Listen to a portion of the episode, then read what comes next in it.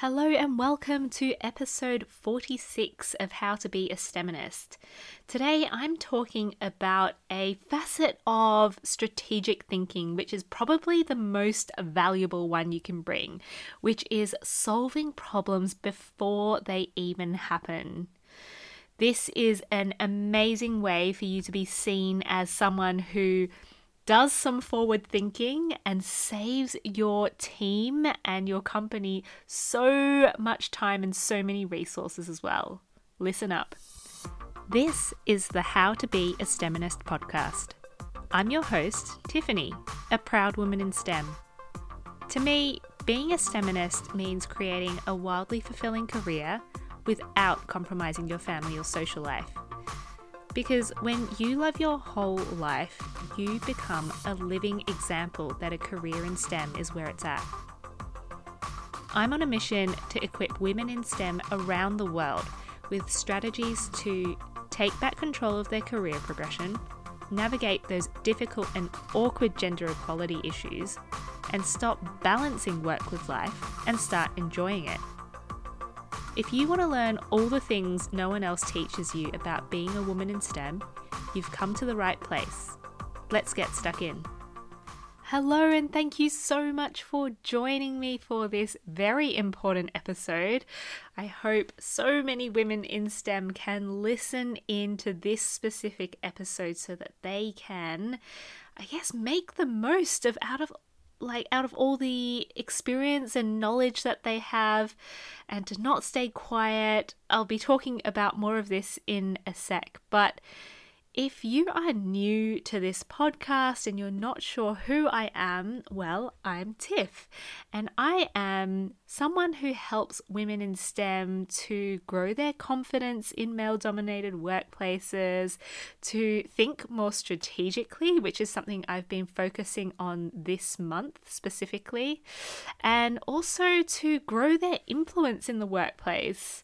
These are all things that I notice from my client work that women in STEM often lack. Not because they're not good at it, it's just sometimes the way how our society treats women. We don't often get the chance to think about these things to do with our career, or maybe we don't have that many role models who are really strong at these things. But yeah, confidence, strategy, and influence are all things women in STEM need more of in order to reach their full potential because there's so much locked potential and talent in all of you.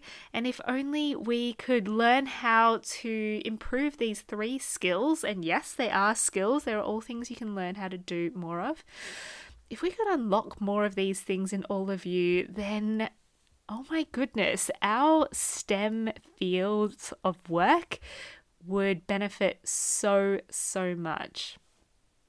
So, aside from doing this podcast, the things that I do include one on one coaching with women in STEM. I also do group coaching workshops for I guess, corporates that have a group of around 20 or fewer women who want to learn more about these skills.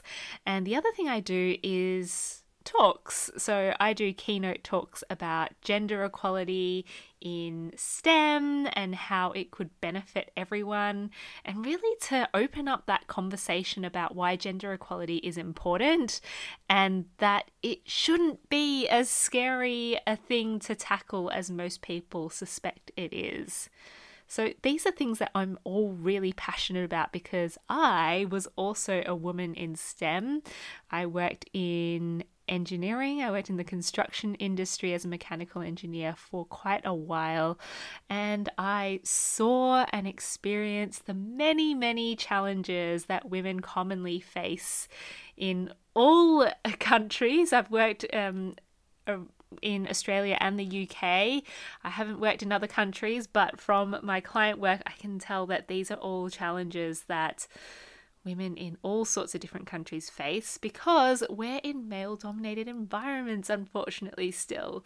So until that. I guess that balance comes back to us in STEM. I am here to support women with any of the help that they need to succeed. Speaking of helping women, I do have just two spots opening up this month for individual coaching clients. I work with clients on a three monthly basis, and because I've got a couple of clients finishing up with me over the next couple of weeks, that means I get to work with two more. So, if this is something you've been considering for a while, or maybe you're not sure what coaching could do for you, shoot me a message and I'll let you know whether I think it would be helpful for you or not. I speak to many women who, you know, I'm sometimes able to help them out with a resource and that's all that's needed for them, or sometimes I feel that coaching might be really useful to them and I'll let them know what their options are. I also let them know how I coach, how I could help them potentially, and they can then weigh up their options. So you can email me at tiffany at tiffanydawson.co or find me on Instagram. My handle is at tiffanydawson underscore. But let's get on to today's topic, which is solving problems before they happen. And as I said in the intro, this is probably one of the most useful things you can do, the most valuable things that anyone can do in terms of strategic thinking. If you're not sure what strategic thinking is, go back through my last few episodes. I talk a lot about what it is and how you can start doing it for yourself. But if you are already caught up on what that means, keep listening. Now, solving problems before they happen. I think, I guess in my experience in a lot of workplaces, it seems as if the people who fix problems get a lot of attention and kudos and applause when they do fix a really difficult problem. However, it's not really the best place to be for a couple of reasons. If you're the person who's known to fix problems and solve emergencies, then I mean, people are going to come to you when there are emergencies, and that is a very stressful place to be in. I know this from experience. You know, I fixed a couple of problems once that came up. Um, for me it was mainly people problems or you know difficult clients and people ended up coming to me you know colleagues would come to me to solve these really really immediate emergence uh, emergency issues or urgent problems that they had and it just meant that I was caught up in these urgent tasks all the time and me personally I didn't like that so if you're the same way. If you like to have a bit more control over your schedule and be a bit more calm in your approach to things, then maybe being the problem solver isn't the place that you want to be. However, if you can think strategically and be the person who's known to identify problems and solve them before they even happen, then you'll be able to not only have better work life balance because, I mean, you're completely planning for solving problems before they happen and you'll know what you need to do before a certain time. So that's better work life balance, but also you do such a great service to your team, your company, your manager because fixing problems, being reactive, costs a lot of time and money and effort. If you can identify and solve a problem before it even occurs, then you save your company time, you save them effort, you save them resources, you save a lot of people a lot of stress. It is just an all round great place to be, both for you and your team. But how do you do this? I know for a lot of you, you are probably thinking, uh, Tiff, I am so busy. How the heck am I supposed to, you know, get through all the things that I've got to do day to day in my job, let alone think about problems that might happen before they happen and find solutions for them. I know you're thinking this because I've been doing this podcast for long enough to kind of hear your voices in the background. So, let me talk you through a couple of things that you will need to do and get used to in order to start thinking strategically in this way. So, the first thing you need to do in order to start solving problems before they happen is to give yourself time to step away from your to do list so you can think about the bigger picture. When we're stuck in the weeds, when we're doing things in, on our to do list, trying to get things ticked off our list, we become very narrow minded and focused. And yes, sometimes there is a time and place for that. You know, when um, there's a looming deadline and everyone's got their heads down trying to get this thing out the door, I totally get that. But this shouldn't be your case all the time. If this is how you're usually working, then I need you to make some changes. You have got to start thinking about the bigger picture, and the only way you can allow yourself the time and the headspace to do that is to start thinking strategically.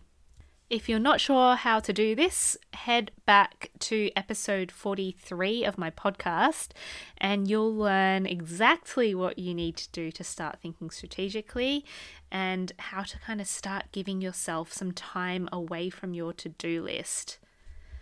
The second thing you need to do is to speak up.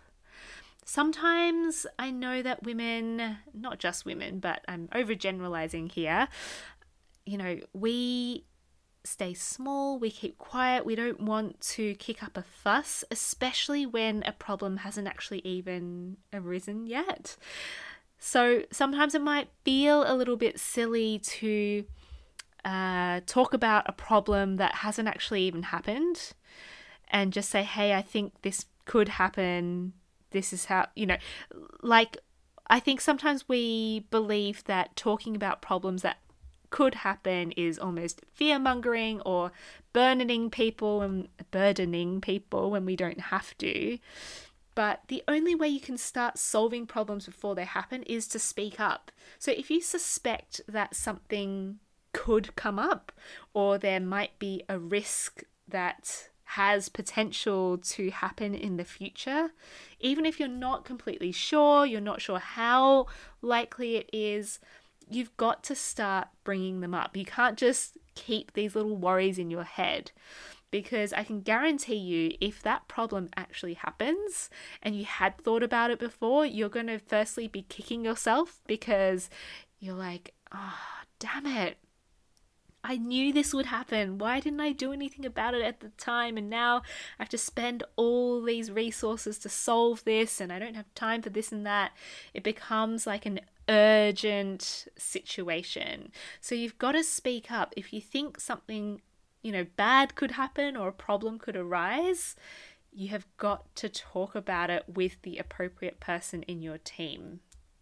If you're a little bit afraid of how you know, you speaking up could be perceived by others, then I want you to use my little flip the focus trick. You might have heard me speak about this before on Instagram or on previous podcast episodes, but flip the focus really means, you know, thinking about the benefit to other people rather than the risk to yourself.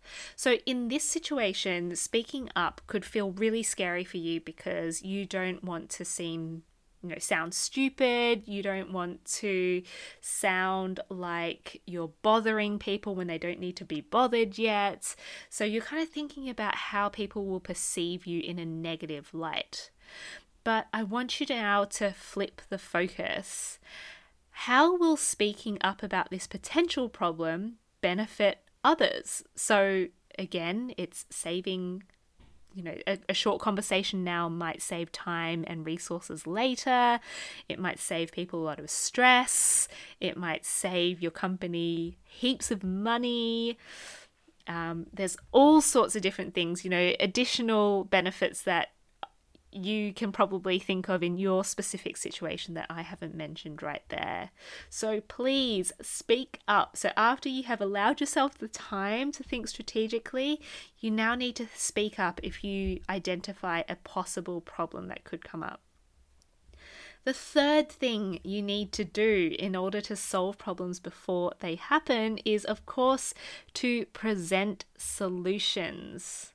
It's not enough just to identify a future problem, because that is how you could sound a little bit fear mongery, if you always are just coming up with problems and issues and risks that could happen without suggesting any solutions, then yes, you might start becoming known as that person who is troublesome, just thinks of problems and, you know, just throws grenades into situations that don't need to happen.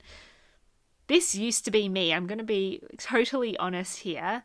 I think maybe I was around three to four years into my career, and I kind of had enough experience to identify things that could happen or problems. But what I would do is I'd just go to my boss and say, hey, this is a problem. Like, yeah, I thought you should know. And fair enough, he got a bit annoyed. and one of the best pieces of advice he gave me was, you know, he, he really sat me down, was like, Tiff, I've noticed you do this a lot. I'm so thankful he did this, you know.